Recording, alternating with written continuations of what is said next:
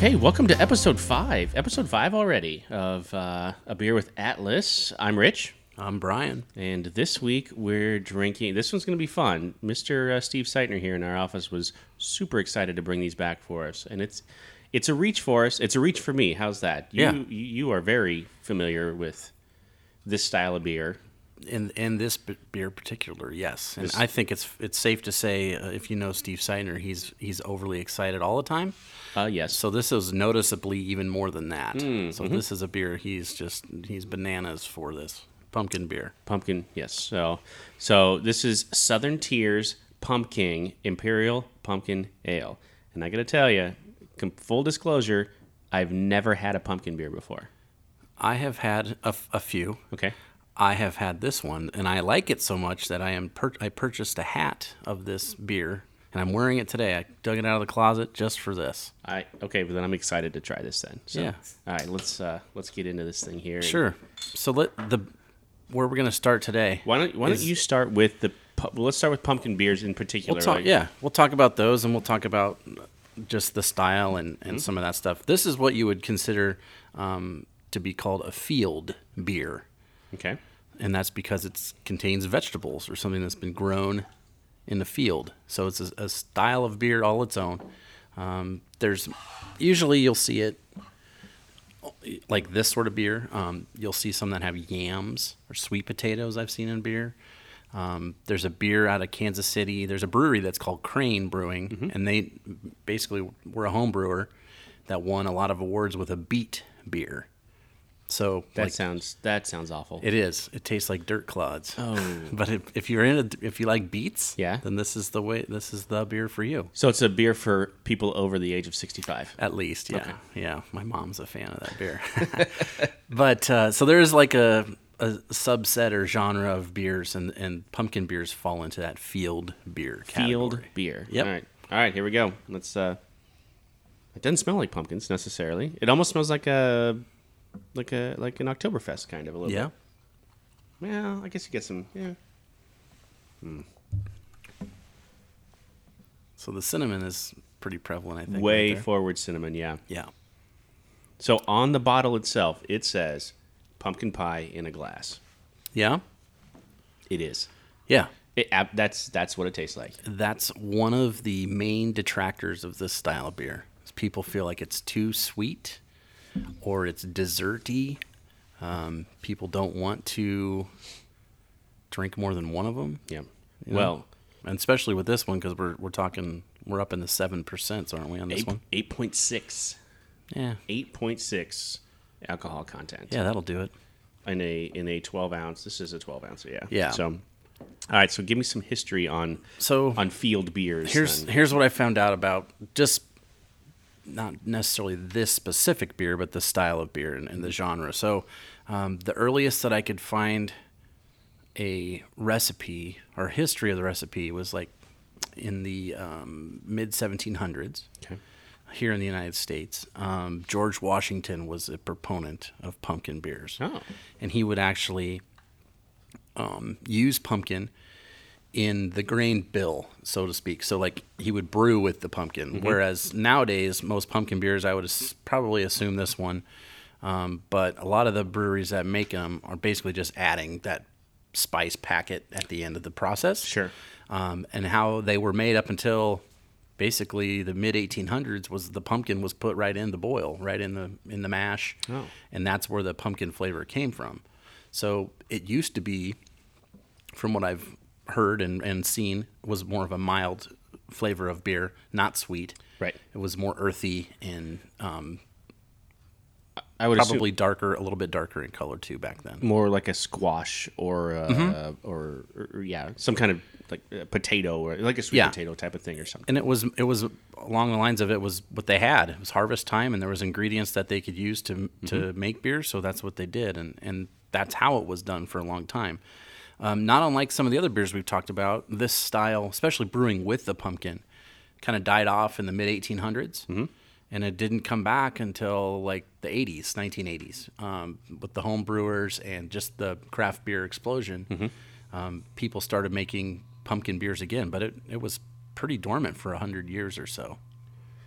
I, I want to, and this is just my. It, we've had this conversation multiple times, so I am very. I'm a novice at this, right? If you if you you've been doing this for a very long time. I've only been on the craft beer scene for maybe a year and a half, two years tops.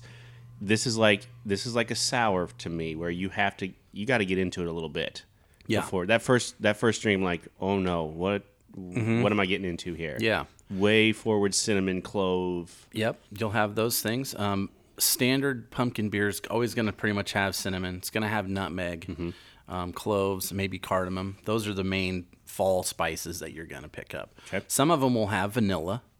Um, I don't. They're usually sometimes they make like an, another version of this beer. I think they make four or five different pumpkins at this brewery. Okay. Um, but one of them has um, vanilla added, and those are pretty tasty. The Nebraska Brewing Company one has vanilla added in there. Okay. Their one is called Wick for Brains. That's pretty tasty here I've, local. I've seen that one before. Yeah. Yeah. Yeah. So uh, the other thing about pumpkin beers really is it's more of an idea uh, than a specific style because it's basically you're putting pumpkin or the or the flavors that you associate with pumpkin into the beer.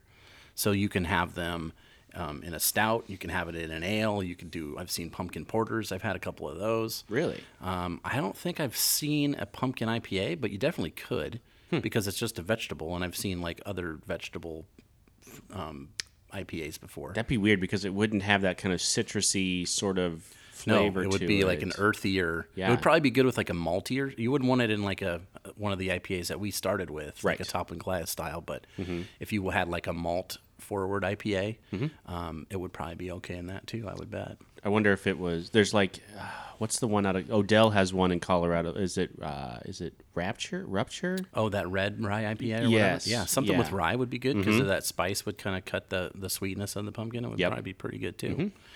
So the other thing I I was thinking of when I started when we talked about what we were gonna do, um, was just the standard pumpkin beers that are out there, Mm-hmm. and it's funny within the the community of craft beer and also in the society as a whole, people at least right now feel like they're burned out on pumpkin spice, right? Like pumpkin spice. I've seen frosted flakes, Cheerios. I've Mm. Thank seen you, Like Starbucks. yeah, yes. like the pumpkinification of everything that's out there, right? So Yep. the, it's kind of like any product. Mm-hmm. There's been a major peak in the market, and now we're coming back down on the other side. Yep. Um, that's also super true with pumpkin beer. So, like in 2014, they had more styles of pumpkin beer, more breweries made pumpkin beer, and they sold more pumpkin beer than any other time and that they've been recording this, just because everybody was pushing pumpkin. okay. So then a lot of I don't know if it's hardcore folks, but like people that are really into the brewery scene, that sort of stuff, they started pushing back. And then retailers then felt that as well. So they thought, well, why are we taking up all this shelf space for 30 when we can just use that for three or four that we mm-hmm. know will sell the same amount of, of beer? Sure. So that's one of the reasons this one still is kind of the torchbearer for pumpkin beers. And they're pretty proud of their pumpkin beers there.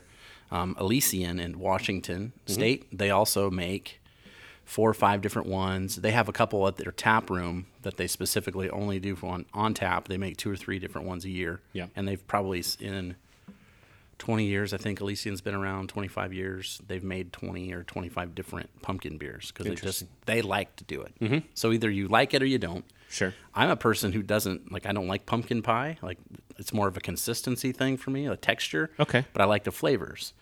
So I do like a cinnamon hint in my beer, and, and I definitely like a pumpkin stout. Like those are those are things that I enjoy. So Mm-hmm. I'm on the pumpkin train. I'm ready, or the hay rack maybe. So on the on the pumpkin hay rack. Yeah.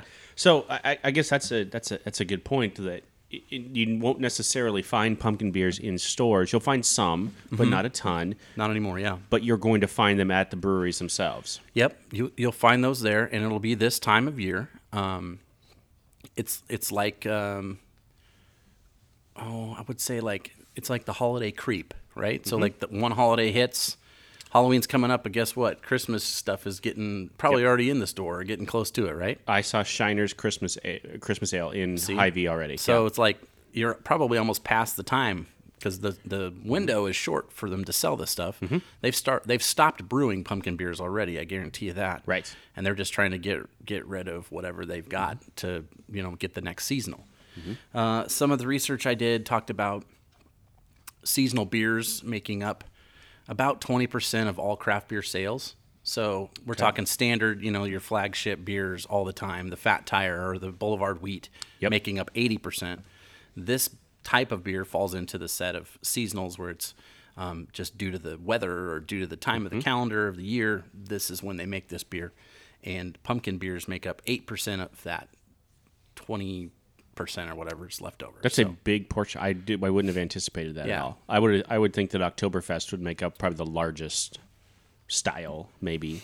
Yeah, you would you would think so, and, and it might fall back down that way because a couple years ago it really really spiked, really peaked, and it was kind of a fun time. But it was also weird because like everybody was doing it, but not everybody was doing it well, mm-hmm. uh, like the rap song says. Yep. So um, they stopped making them. Some of those breweries stopped making them, uh, but the ones that did it right and have done it for a long time continue. So there's like. Um, let me check here. I wrote it down because I knew I wanted to say it. Okay, Shipyard um, is a brewery brewery in Portland, Maine. Okay. They've got um, one of the better mass produced across the country available pumpkin beers. And it has a picture. It's kind of like the Headless Horseman. Okay. Um, and it's got a jack o' lantern head, and he's sitting on a horse. It's Yep. got a blue label, and it's a really good pumpkin beer. Um, they sell, from what I saw on their website, four hundred. They're going to make four hundred thousand cases of that Wow. a year Wow. and that's more than they sell of any of their beers and it's just for like a month or six weeks at a time throughout the entire year Really? they're making a pretty good chunk of their yearly money just on this pumpkin beer Interesting. So Bob and Patty Hinkst are in Maine right now. Bob, I'm talking directly to you. Mm-hmm. Yeah. I'm going to need some of this. You have three weeks. By the time this airs, you have two weeks left in Maine. This is the perfect time. I'm going to need some of that beer. yeah we're going to need that Make that a priority. there we go. so the other one that's around and, and when i was talking about how the style kind of fell off and then came back in the 80s the first um, place that really made it available um, is a place called Buffalo Bills, and this is one you can find here too.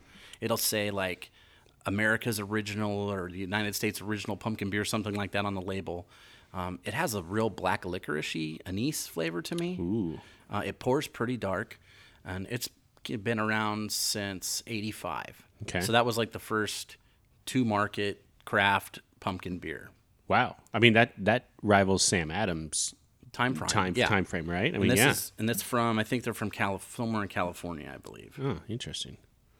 So, so a little bit about Southern Tier. Um, they have four different locations now. They were founded in 2001 in Lakewood, New York. Um, I love their tagline, and it's right when you go to their website. Their tagline says, "Why the hell not?" Instantly, that grabbed me. Like Yeah. that, I love it. Why the hell not? It's easy to find reasons to not do stuff, right? right? Yeah. So I, I, I, I really dig that. So they are up to four state of the art brew houses. They bottle at these four different state of the art brew houses. They are bottling ten thousand beers per hour now, Dang, and we're still not like Nebraska does not get Southern Nope. Tier. we don't. I've I have specifically driven to Kansas City to get Southern Tier beer before, and then magically it showed up at my house. And there I you didn't go. drive it back. Hmm. There's no bootlegging happening. No, none whatsoever. I've had some in Colorado before. Eh, There's some distribution in Colorado, limited, but there's some. Yeah. Um, it, and it's more of their it's more of their um, seasonal stuff that that I've seen there. So. Uh, the four different locations, and each one of these is open for, and they all have different uh, times for brewery tours and uh, and and their tap room. But Charlotte, North Carolina, Cleveland, Ohio, Pittsburgh, Pennsylvania, and then the original in Lakewood, New York. So they're a big regional player on the East Coast. Mm-hmm. Okay. The most recent one was the Pittsburgh location that they opened within. I think it was like 2016, if I remember right on the website. I did. I didn't write that down. That could be wrong, but that was the most recent one that they've opened. What I think is interesting is so total 45,000 square foot warehouse just in Lakewood, New York. Um, they have they're distilling now too, so they're doing spirits okay. there as well. Seventy percent of what they uh, on the distillery side is all sourced directly from New York State.